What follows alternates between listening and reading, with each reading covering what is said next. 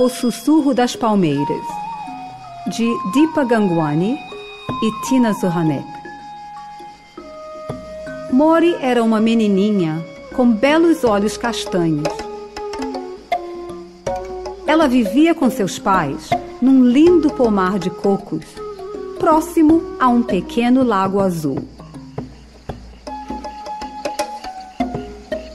Todas as manhãs, quando ia a caminho do lago, ela levava na sua cabeça uma cesta vazia. Sua mãe vinha a seguir com a roupa para lavar e seu pai trazia a grande rede de pescar. Sua mãe lavava as roupas numa pedra ao lado do lago, enquanto seu pai ia pescar. Ele arrastava a rede à margem e recolhia os peixes numa grande cesta. Às vezes, uma tartaruga ficava presa na rede, mas Mori sempre se apressava a salvá-la. Numa manhã ensolarada, enquanto ela pescava com seu pai, Mori disse: Se nós pescarmos tantos peixes, um dia não sobrará mais nenhum. Sua mãe riu e despediu-se da filha, que ia para a escola. À sombra das árvores, a mãe de Mori caiu num sono pesado. Ela sonhou com um lago sem nenhum peixe, enquanto o vento sussurrava nas folhas das palmeiras. As águas e a terra sempre cuidaram bem da sua família. Porém, vocês também devem cuidar bem deles.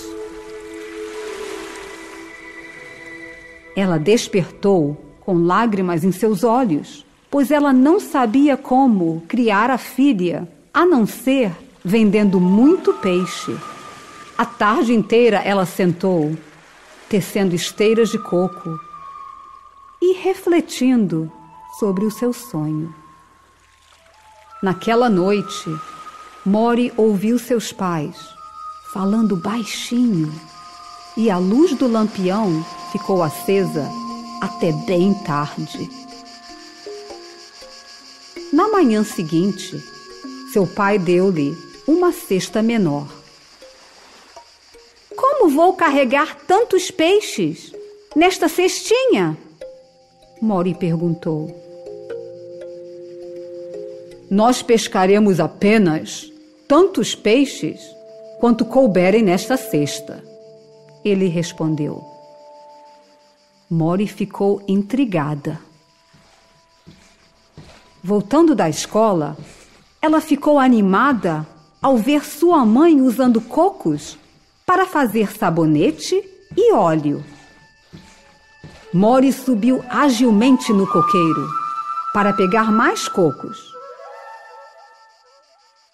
Mas sua mãe a advertiu. Não tire os cocos do coqueiro. Nós devemos usar apenas o que o coqueiro nos dá. Seu pai acrescentou: Para estas coisas, nós usamos apenas os cocos que caíram do coqueiro. Veja bem, nós até fizemos este sabonete com uma flor de jasmim dentro.